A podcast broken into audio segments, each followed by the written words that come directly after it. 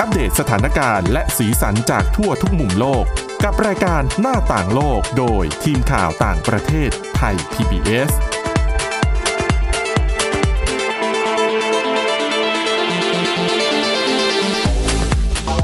สวัสดีค่ะคุณผู้ฟังขอต้อนรับเข้าสู่รายการหน้าต่างโลกค่ะ รายการของเรานะคะ ก็ยังคงนำเรื่องราวข่าวสารที่น่าสนใจมานำเสนอกับคุณผู้ฟังนะคะ ซึ่งคุณผู้ฟังก็สามารถติดตามเราได้ทุกที่ทุกเวลาที่เชื่อมต่อกับอินเทอร์เน็ตนะคะสำหรับวันนี้ค่ะพบกับคุณทิพย์ตะวันธีรนัยพงษ์และดิฉันสาวรักษ์จากวิวัฒนากุลค่ะ สวัสดีค่ะ ค่ะเอ่อเรื่องแรกนะคะ เป็นเรื่องที่มีความเกี่ยวข้องกับโควิด -19 แล้วมันน่าสนใจมากนะคะ นั่นก็คือเรื่องของอายุไขเฉลี่ยนะคะ อันนี้เป็นผลการสำรวจเฉพาะในสหรัฐอเมริกา ซึ่งอเมริกาเนี่ย เป็นประเทศที่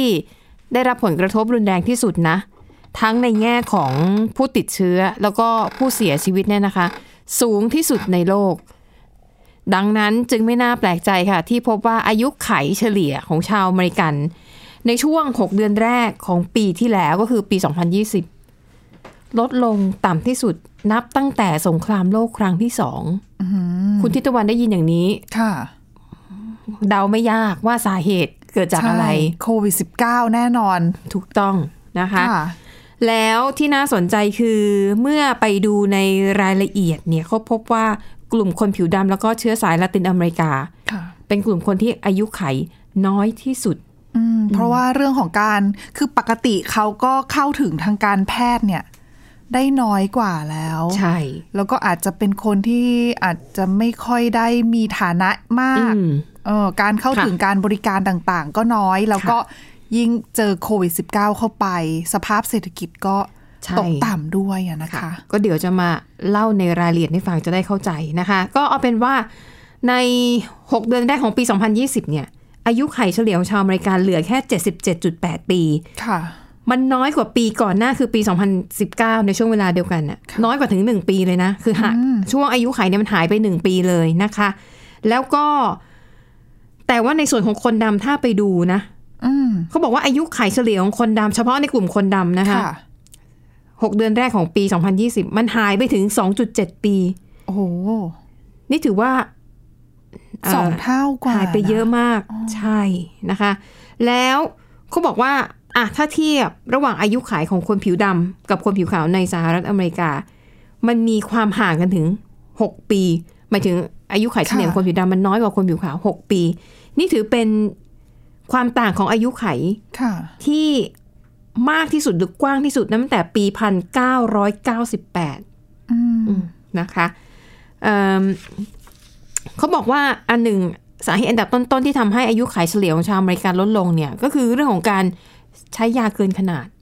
อ๋อ ก่อนหน้านี้ อันนี้ ก็ มันเป็น มี ปัญหาดั้งเดิม อื อืม ตั้งแต่ก่อนที่จะมีโควิด -19 แล้วนะคะ ใช่ค่ะ แล้วยาที่เขาใช้ โอเค เรื่องยาเสพติดน่ะเข้าใจกันได้อยู่แล้ว แต่ว่ามันมียาประเภทหนึ่งที่เรียกว่าที่เรียกว่ายาโอปิออยด์เป็นยาในกลุ่มบรรเทาความปวด ค่ะ อันนี้ก็เป็นสาเหตุอันดับต้นๆของการเสียชีวิตของชาวอเมริกันนะคะ ทีนี้พอเจอโควิด -19 บวกเข้าไปอีก อืม สถานการณ์มันก็เลยแย่ลงเรื่อยๆนะคะ แล้วก็ถือว่าเป็นอายุไขเฉลี่ยที่น้อยที่สุด ค่ะ นับตั้งแต่สงครามโลกครั้งที่ 2 ก็คือ 70 กว่าปีเลยนะ อืม นะคะ แต่เขาบอกว่าเอาล่ะโควิด -19 มันระบาดได้ แต่เดี๋ยวมันก็จะหายไป เพราะว่า ค่ะ ตอนนี้เริ่มมีวัคซีนแล้วนะคะ ดังนั้นอาไอเรื่องการระบาดเนี่ยมันก็สถานการณ์น่าจะค่อยๆดีขึ้น ซึ่งในอดีตมันก็เคยมีเหตุการณ์ในลักษณะคล้าย ๆ กันที่ว่า โรคระบาดทำให้อายุขัยของชาวอเมริกันเนี่ยมันลดลง นั่นคือการระบาดของอืมไข้หวัด ค่ะ ไข้หวัดครั้งใหญ่เลยนะคะในปี 1918 ตอนนั้นอายุไขของชาวอเมริกันเนี่ย ก็คือลดลงถึง 11.8 ปี เมื่อเทียบกับปีก่อนหน้าที่จะเกิดการระบาด 11.8 ปีเลยเหรอะ ใช่ค่ะ โห นั่นคือเหตุการณ์ที่เกิดขึ้นเมื่อปี 1919 นะเห็นไหม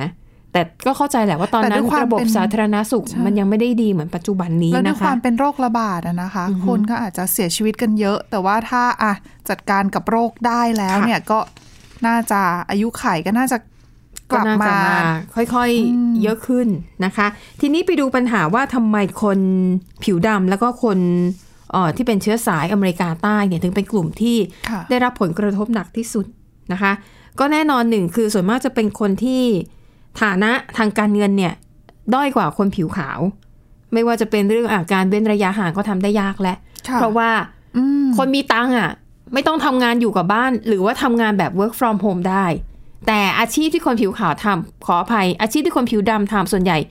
เป็นงานที่ไม่สามารถทำจากบ้านได้ เช่น อืม ปัญอาจเป็นพนักงานเก็บเงิน ใช่ เป็นแคชเชียร์ หรือไม่ก็ทำงานแบบฟาสต์ฟู้ดตามร้านอาหารที่ ใช่ เหมือนกับเขาจ่ายรายวันน่ะ อื อ๋อ ม คือถ้าคุณไม่ไปทำงานคุณก็ไม่ได้เงิน คือจะบอก คุณ work from home ไม่ได้ อาชีพเสริมอาหารมัน work from home ไม่ได้ คุณทำน้อยชั่วโมงคุณก็ได้เงินน้อย ต้อง อ๋อ นะคะ ดังนั้นเนี่ยด้วยภาวะจำเป็นแบบนี้นะคะ ก็เลยทำให้กลุ่มนี้เป็นกลุ่มที่มีความเสี่ยงที่จะติดเชื้อโควิด -19 สูงตามไปด้วย ค่ะ แล้วก็เอ่อเรื่องของการเว้นระยะห่างทางสังคมบอกโอ้โหก็ยิ่งเป็นไปได้ยากหนึ่งคืออ อืม จะให้อยู่บ้านเนี่ยเป็นไปได้เป็นไปไม่ได้และ ค่ะ สองเรื่องความแออัดของที่อยู่อาศัย ใช่ ไม่ได้ว่าทุกคนจะมีบ้านเดี่ยวหรือว่าจะมีคอนโด แล้วแบบอยู่คนเดียวเป็นสัดส่วนไม่บางทีห้องเล็กๆหนึ่งห้องอาจจะต้องอยู่กันแบบสี่ห้าคน ค่ะ ทั้งครอบครัวโอกาสที่แพร่เชื้อมันก็สูงตามไปด้วยนะคะอันนี้ก็เป็นความน่ากังวลนะคะ ที่เกิดขึ้นจากการระบาดของโควิด -19 ซึ่งดิฉันเชื่อว่าเมื่อเวลาผ่านไปเนี่ยมันก็จะ ค่ะ มีข้อมูลอะไรแบบเนี้ยค่อยๆแบบเผยแพร่ออกมาเรื่อยๆนะคะ ค่ะ อ่ะพูดถึงเรื่องของอายุไขที่มันน้อยลงในสหรัฐ ค่ะ อเมริกาในประเทศจีนก็มีข่าวเกี่ยวกับเรื่องของการ อัตราการ เอ เกิด อ อืมแต่ใน ค่ะ ประเทศจีนเนี่ยปัญหาเรื่องของอัตราการเกิดที่ต่ำลงเนี่ยต้องบอกว่าไม่ได้เกี่ยวกับโควิด -19 นะ แล้วเป็นปัญหาที่สืบเนื่องติดต่อมาหลายปีละ คล้ายๆกับหลายๆ ประเทศทั่วโลกที่คนเกิดน้อยกว่าอัตราการเสียชีวิต โดยเฉพาะอย่างยิ่งประเทศที่พัฒนาแล้ว ใช่ ประเทศร่ำรวยคนไม่ค่อยมีเวลา อ้อ ผลิตลูกกัน โอย อาจจะมีแต่ว่า เรื่องของค่าใช้จ่ายในชีวิตประจำวันมันสูง แล้วคนก็ ใช่ อ่ะ ภาระมัน นะ เป็นภาระใหญ่ แล้วคนก็คนสมัยนี้ไม่ค่อยชอบมีลูกไม่ค่อยอยากแต่งงาน ค่ะ เราก็จะเห็นว่าอาประเทศที่อัตราการเกิดต่ำแน่นอนว่า ค่ะ ปัญหาเรื่องของแรงงาน ค่ะ ขาดแคลนก็จะตามมาคือคือให้แล้วก็สังคมสูงวัยด้วยบ้านเราก็มีปัญหานี่เหมือนกัน ค่ะ จีนก็เช่นเดียวกันเขาบอกว่าเมื่อปี 2000เอ่อเมื่อปีที่แล้วค่ะ ค่ะ 2020 อัตราการเกิดเนี่ยต้องบอกว่าลดลงติดต่อกันเป็นปีทีสี่ 4 แล้วนะคะ เขาบอกว่าลดลงเนี่ยมากกว่า 30%ของ ค่ะ ปีก่อนหน้า อู้เยอะนะ ใช่เขาบอกปีที่แล้วเกิดประมาณ 10 ล้านกว่าคนเอง อุ๊ยนี่ เรา มันเกินหนึ่งในสี่แล้วนะสามสิบเปอร์เซ็นต์อ่ะ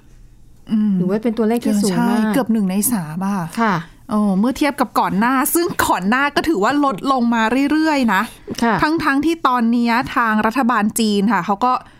ผลักดันเรื่องของนโยบายลูกคนที่สองแล้ว ก็คือปลด ส ล็อกแล้ว ใช่ ไม่ต้องมีลูกคนเดียว 2016 อืม อ่าแต่ว่าเขาบอกว่านโยบายนี้ก็ยังไม่เห็นผลสักเท่าไหร่ แล้วก็ตัวเลขของ ค่ะ อัตราการเกิดอะอย่างที่บอกไปก็ลดลงนะคะ ค่ะ คือนักวิชาการบางคนเขาบอกว่าไอ้ตัวนโยบายลูกสองคนของจีนเนี่ย ค่ะ คือถ้าจะให้เห็นผลว่าได้ประสิทธิภาพจริง ๆ เนี่ย เห็นตัวเลขของคนที่เพิ่มขึ้น ค่ะ เกิดเพิ่มขึ้นเนี่ย อาจจะต้องใช้เวลาถึง 15 ปี โอ้มัน เออ แล้วจะทันเหรอเนี่ยกับ คือท่าน ถ้านับจาก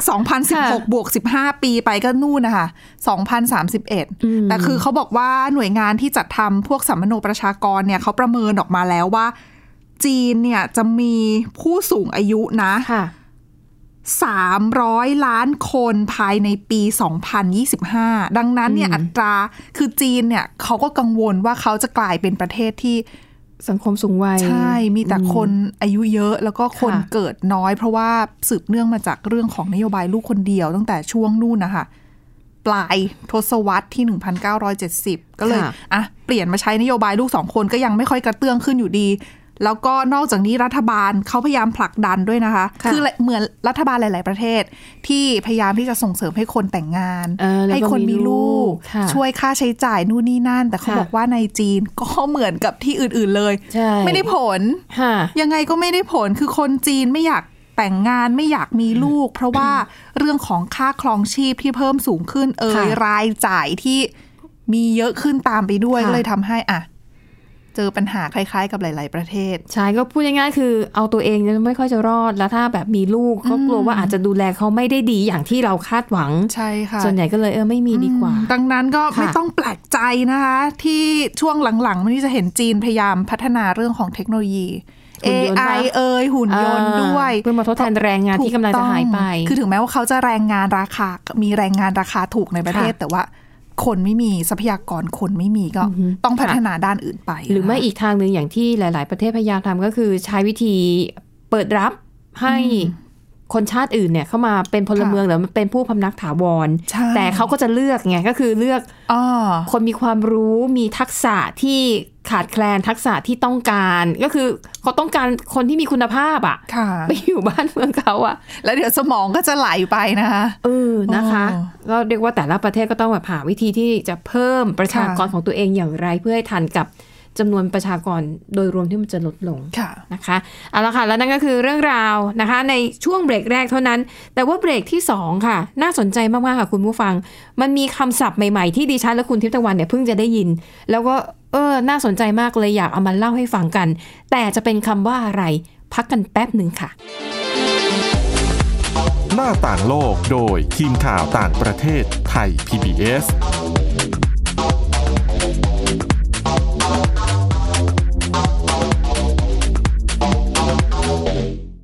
เพียงแค่มีสมาร์ทโฟน ก็ฟังได้ไทย PBS ดิจิทัล Radio สถานีวิทยุดิจิทัลจากไทย PBS เพิ่มช่องทางง่าย ๆ ให้คุณได้ฟังรายการดีๆ ทั้งสดและย้อนหลัง ผ่านแอปพลิเคชันไทย PBS Radio หรือเวอร์บายเว็บไทยพีบีเอสเรดิโอคอมไทยพีบีเอสดิจิทัลเรดิโออินฟอร์ทนเมนต์ for all ไทย PBS Application on Mobile ให้คุณเชื่อมโยงถึงเราได้ทุกที่ทุกเวลา ได้สัมผัสติดตามเราทั้งข่าว รายการ รับชมรายการโทรทัศน์ และฟังรายการวิทยุที่คุณชื่นชอบ สดแบบออนไลน์สตรีมมิ่งชมรายการย้อนหลัง ข้อมูลกิจกรรมไทย PBS ร่วมเป็นนักข่าวพลเมือง รายงานข่าวกับเรา และอีกหลากหลายฟังก์ชัน ให้คุณดาวน์โหลดได้ฟรีทุกระบบปฏิบัติการ ติดตามข้อมูลเพิ่มเติมได้ที่ www.thaipbs.or.th/digitalmedia เพราะวิทยาศาสตร์อยู่รอบตัวเรา มีเรื่องราวให้ค้นหาอีกมากมาย เทคโนโลยีใหม่ ๆ เกิดขึ้นรวดเร็ว ทำให้เราต้องก้าวตามให้ทัน อัปเดตเรื่องราวทางวิทยาศาสตร์ เทคโนโลยี และนวัตกรรม ที่จะทำให้คุณทันโลก กับรายการ s c i e n t e c h ทุกวันจันทร์ถึงวันศุกร์ทางไทย PBS Radio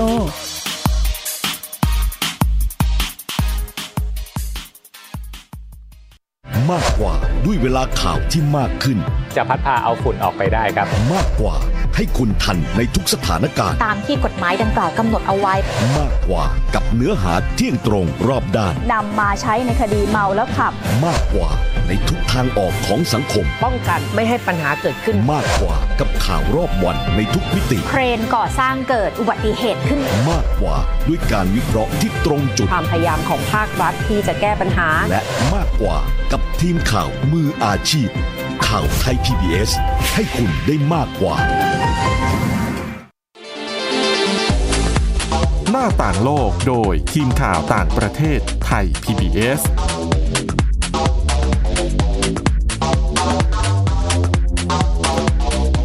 ต้อนรับคุณผู้ฟังกลับเข้าสู่ช่วงที่สองนะคะ ช่วงนี้คำศัพท์วันละค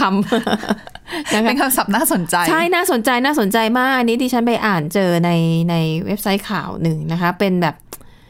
เป็นเหมือนบทความอะที่เขาเขียนแบบบ่นๆอะไรอย่างเงี้ยเราก็ไปเจอ ค่ะ คำหนึ่งค่ะ คือคำว่า mansplaining อ่า man m a n man นะคะแล้ว s p l a i n i n g นะคะ อ่า แล้วก็อ่านไปอ่านมาเอ้ยแปลก ปรากฏว่ามันหมายถึงผู้ชาย แมนก็คือผู้ชายที่ชอบพูดเหมือนกับอวดรู้ในสิ่งที่ตัวเองเล่าอยู่ ค่ะ แต่จริง ๆ แล้ว คนที่คุณกำลังเล่าให้เขาฟังอ่ะเขารู้ดีมากกว่าคุณ ถ้าจะเทียบเคียงกับสุภาษิตไทยที่ใกล้เคียงที่สุดก็ค อ่า ล้ายๆกับสอนหนังสือสังฆราช แต่ อ๋อ แต่อันเนี้ยมันไม่ใช่เชิงสอนแต่เป็นเชิงแบบ ค่ะ ฉันรู้นะฉันจะเล่าให้เธอ พูดให้ อะไร ฟังอะไรอย่างเงี้ย พู คื ด อ ให้ฟัง คืออยาก ะ เมาส์แต่ด้านไปเมาส์กับคนที่รู้ดีกว่า ใช่ เออ หรืออย่างอ่ะหรืออย่างสมมติอย่างดิฉันเองแล้วกันดิฉันเนี่ยก็เป็นนักข่าว สมมุติเราไปทำอ่ะข่าววิทยาศาสตร์อะไรสักอย่างแล้วเราก็ ค่ะ ไปฟังบรรยาย แต่ดิฉันก็อาจจะ ดิฉันก็รู้มาจากการอ่านข่าวทั่วไปเนี่ย แต่ดิฉันดันไปเมาให้คนข้างๆฟังว่า ค่ะ เนี่ยคุณรู้ไหมเนี่ยองค์การมันองค์การนาซาประสบความสำ รู้ เร็จ ใน แต่จริงๆ คนที่ดิฉันคุยด้วยเนี่ยเขาอาจจะเป็นนักวิทยาศาสตร์นาซาตัวจริงก็ได้ อ่ารู้ลึกกว่า ใช่นะคะ อันนี้แหละค่ะเป็นศัพท์จริงๆ เหมือนกับเป็นการอธิบายแล้วก็เสียดสีหน่อยๆ เนาะ อืม นะคะ อย่างคำว่า mansplaining นะคะ ก็คือเป็นการรวมคันของคำว่า man แล้วก็ explaining อืม ง่ายๆเลยนะคะ ค่ะ อันเนี้ยเป็นศัพท์ที่ใช้กับผู้ชายที่มีนิสัยแบบนี้ แต่ถ้าเป็นผู้หญิงก็มีคำเหมือนกัน ก็เปลี่ยนจาก man เป็น women อ่า เป็น woman planning นะคะ ก็เขาบอกว่าคนในโลกปัจจุบันเนี้ยโดยเฉพาะในโลกสื่อสังคมออนไลน์ โดยเฉพาะทวิตเตอร์นะ ค่ะ ผู้ชายหลายคนที่ชอบทวิตข้อความว่า เนี่ย ผมไม่รู้เรื่องนี้นี่เนี่ย เหมือนรู้ดีเหรอ ใช่ แล้วเขาบอกอีกตั้งข้อสังเกตเลยนะ ผู้ชายคนไหนก็ตามนะคะ ที่จะขึ้นต้นคำข้อความในทวิตเตอร์ด้วยคำว่า actually อ่า หรือซึ่งแปลว่า จริง ๆ แล้ว เนี่ย ให้ตั้งข้อสังเกตไปก่อนเลยว่าจะ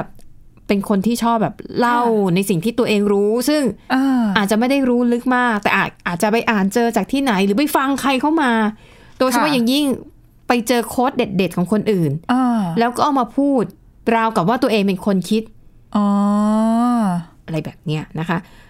แต่อันนี้ยกเว้นนะคะ ในกรณีที่ถ้าบุคคลคนนั้นเนี่ยเป็นคนที่รู้จริง แล้วเขาทวิตในข้อความโดย ค่ะ ความเป็นของเขาเองอะไรอย่างเงี้ยอันนั้นก็ ค่ะ เขาเข้าใจกันได้นะคะ แต่เขาบอกว่าเออเนี่ยมันเป็นพฤติกรรมที่เราเริ่มเห็นกันมาก ในสื่อสังคมออนไลน์นะคะ แล้วก็ ก็จะมีหลายคนที่เข้ามาแสดงความคิดเห็นว่าอู้ฉันก็เจอคนแบบนี้เหมือนกันนะคะ ค่ะ ส่วนใหญ่ที่เจอเช่น อาจจะเป็นครู อ๋อ เป็นเพื่อนบ้านโอ้ยเพื่อนบ้านนี่ เจอประจำ คือเราเป็นนักข่าวอะ ค่ะ อย่างสมมติบางทีมันมีโครงการอะไรของรัฐบาลที่ออกมาช่วยเหลือใช่ไหมคะ แล้วก็จะมีเงื่อนไขอะไรเยอะแยะ ซึ่งด้วยความที่เราเป็นนักข่าวเราก็ต้องอ่านแล้วเราก็จะเข้าใจ ค่ะ แต่อันนี้พอเพื่อนบ้านเนี่ย อ๋อ เขาก็จะมา เขา แย่ ก็รู้มาด้วยเหมือนกัน ใช่ แล้วเขาก็จะมาเถียงกับเรา แต่บางทีเราจะรู้สึกนะคะ ว่าบางที ค่ะ คือเขาอยากจะให้ข้อมูลแล้วแหละ แต่บางทีข้อมูลที่เขาบอกมามันผิดอ่ะ ใช่ บางเราก็จะรู้สึกลำบากใจว่าเราควรจะบอกเขาดีหรือเปล่า โดยเฉพาะ น อย่างยิ่งถ้าเราเป็นฝ่ายที่อายุน้อยกว่า ใช่ค่ะ คือถ้ามันเป็นเรื่องคอขาดบาดตายโอเค เราเข้าใจว่าเรา ค่ะ ควรที่จะให้ความรู้กับเขา แต่พอเป็นเรื่องอะไรที่เล็กๆ น้อยๆ ไม่ได้ ใช่ใช่ มีสาระอะไรสักเท่าไหร่เราก็แหมต้องช่างใจนะว่าเราควรจะอธิบายให้ฟังหรือเปล่า บางทีเราอธิบายแล้วเขาก็ไม่ฟัง ไม่ นอะ เข้าใจด้วย ด้วยความที่ว่า อะ เออเธอยังเด็กกว่าฉันเนี่ย ฉันน่ะดูทีวีทุกวันทำไมฉันจะ ไม่ แต่ในขณะที่เราอาจจะไปคุยกับผู้อำนวยการหรือว่าแหล่งข่าวที่เป็นคนทำโครงการนี้ ค่ะ อันนี้แหละมันเป็นเหตุการณ์ที่ ทำให้แบบเออเกิดคำนี้ขึ้นมานะคะ รวมถึงผู้หญิงที่ไปออกเดทกับผู้ชาย ค่ะ อาจจะเป็นเดทแรกๆ แล้วก็รู้สึกว่าผู้ชายคนนี้พูดเยอะจังเลยอะ อืม แล้วก็พูดเหมือนแบบรู้ทุกเรื่องในโลกนี้อะไรอย่างเงี้ย ค่ะ นะคะอ่ะแต่เพื่อความไม่ลำเอียงผู้หญิงก็เป็น อ่า มันถึงมีสักคำว่า women's planning ค่ะ นะคะ อ่ะ อันนี้จบไปหนึ่งชุดนะคะ มันมีอีกชุดหนึ่งนะคะ ที่อธิบายลักษณะคล้ายๆกัน แต่คราวนี้เนี่ยจะเน้นไปที่กลุ่มที่มีความหลากหลายทางเพศคำแรกค่ะ straight planning straight ที่แปลว่า อ่า คนที่ตรงกับเพศสภาพอะ ค่ะ อย่างคุณที่วันผู้หญิง ก็คือชอบผู้ชาย ค่ะ อันเนี้ยคือตรงกับเพศสภาพ แต่ว่าถ้าเป็นเอ่อบุคคลที่เอ่อกลุ่มมีผู้คมีวาม ความหลากหลายทางเพศอ่ะก็จะเรียกอีกแบบหนึง่ง ก็จะมีศัพท์นะคะ gay planning แต่นิยามเหมือนกันเลยไหมะ คล้ายๆ ณหม แต่ต่างกันนิดหน่อย ค่ะ นะคะเอ่อ straight planning เนี่ยเขาจะใช้อธิบายถึงชายจริงหญิงแท้ทั้งหลาย ค่ะ อ่ะสมมุติเราไปนั่งเมาส์กับเอ่อคนที่มีกลุ่มคนที่หลากหลายทางเพศ แล้วคนเหล่านั้นอาจจะว่า เนี่ยเธอฉันไปเจอผู้ชายมานะนู่นนั่นนี่อะไรอย่างเงี้ย พอเล่าแบบนี้ปุ๊บไอ้พวกชายจริงหญิงแท้ทั้งหลายเนี่ยมักจะชอบทำไมว่า ฉันรู้ ฉันเข้าใจ ฉันเข้าใจพวกเธอ ค่ะ คือจริง ๆ แล้วคุณอาจจะไม่เข้าใจ เพราะคุณไม่ได้เป็น อ่า บางทีคือคุณไม่คือคุณเหมือนว่าคุณรู้แต่คุณไม่มีทางรู้จริง ๆ เท่ากับคนที่ ที่มีความหลากหลาย เออ ทางเพศจริง เออใช่ ๆ อะไรอย่างเงี้ย แล้วก็เป็นชายจริงหญิงแท้ที่พยายามจะพูดแทน พยายามเข้าใจ เออ แล้วก็พูดความรู้สึก อ๋อ ค่ะ ฉันรู้นะเธอ เข้าใจอย่างนี้เธอมีความรู้สึกอย่างนี้ใช่ไหมอ่ะฉันอธิบายแทนเธอได้เลยแต่จริงๆแล้ว ค่ะ มันมันไม่ใช่มันไม่มีทางที่คุณจะรู้สึกเหมือนกับเขาได้นะคะ ค่ะ อันนี้ก็ ลักษณะคล้ายๆกันคือ ชอบอธิบายในสิ่งที่คิดว่าตัวเองรู้มากกว่า อ่า อีกคนหนึ่ง นะคะอ่ะในขณะเดียวกัน คนที่มีความหลากหลายทางเพศเองก็มีอาการอย่างนี้คล้ายๆ กันเช่นเดียวกันค่ะ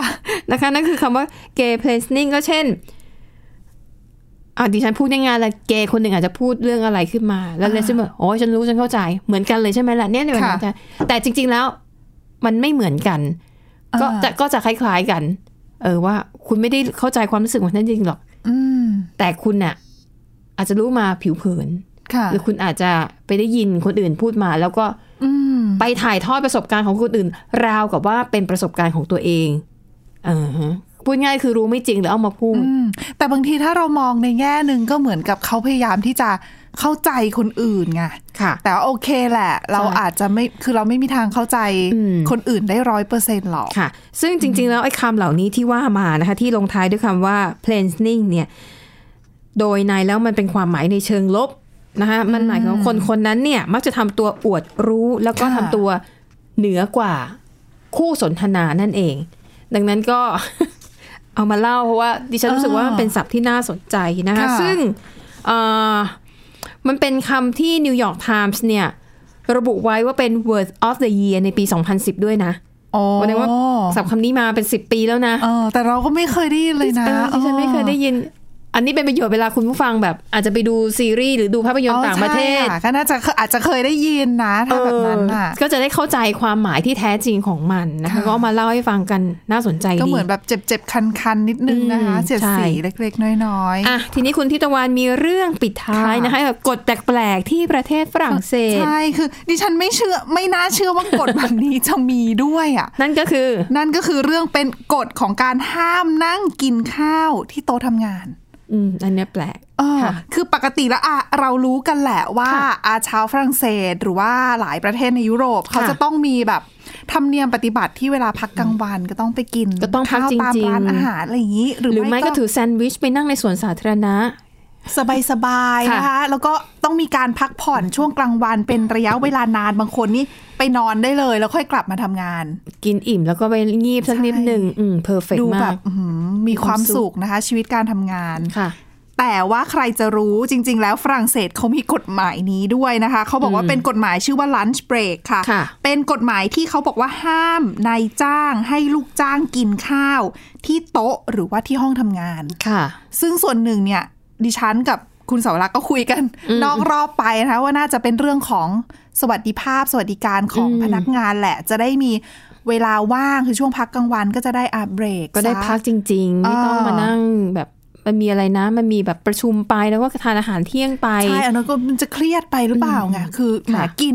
ข้าวทั้งทีก็อยากจะ ค่ะ กินสบายๆเมาส์สบายๆนะคะดังนั้นปกติแล้วอะคนฝรั่งเศสก็ออกไปกินข้าวข้างนอกที่ทำงานกัน แต่ด้วยความที่เกิดการแพร่ระบาดของโควิด -19 ร้านอาหารปิดบ้าง บังคับให้กิน ต้องซื้อกลับ ซื้อกลับ บ้าง มากินบ้างดัง ค่ะ นั้นค่ะ ทางรัฐบาลฝรั่งเศสเขาก็เลยอนุญาต เป็นกรณีพิเศษ ว่าอะระงงับการบังคับใช้กฎหมายนี้ซะก็คืออนุญาตให้พนักงานเนี่ย เอาอาหารมานั่งกินหน้าโต๊ะทำงานตัวเองได้ แต่เขาบอกว่ากฎนี้นะคะ จะอนุญาตให้แค่เฉพาะกับบริษัทที่มีพนักงานมากกว่า 50 คนขึ้นไป หรือว่าห้องอาหารของสำนักงานนั้นเนี่ยมีขนาดไม่ใหญ่พอให้พนักงานไปนั่งกิน แล้วก็ ค่ะ เว้นระยะห่างได้ด้วยอืม ค่ะ อ่ะ ก็เป็นทั้งเรื่องที่แปลกแล้วก็น่าสนใจมากนะคะ ค่ะ เอาละค่ะ ขอบคุณผู้ฟังสำหรับการติดตามนะคะ วันนี้หมดเวลาแล้วค่ะ เราสองคนพร้อมทีมงานลาไปก่อน พบกันใหม่ในตอนหน้า สวัสดีค่ะ สวัสดีค่ะ Thai PBS podcast. View the world via the voice.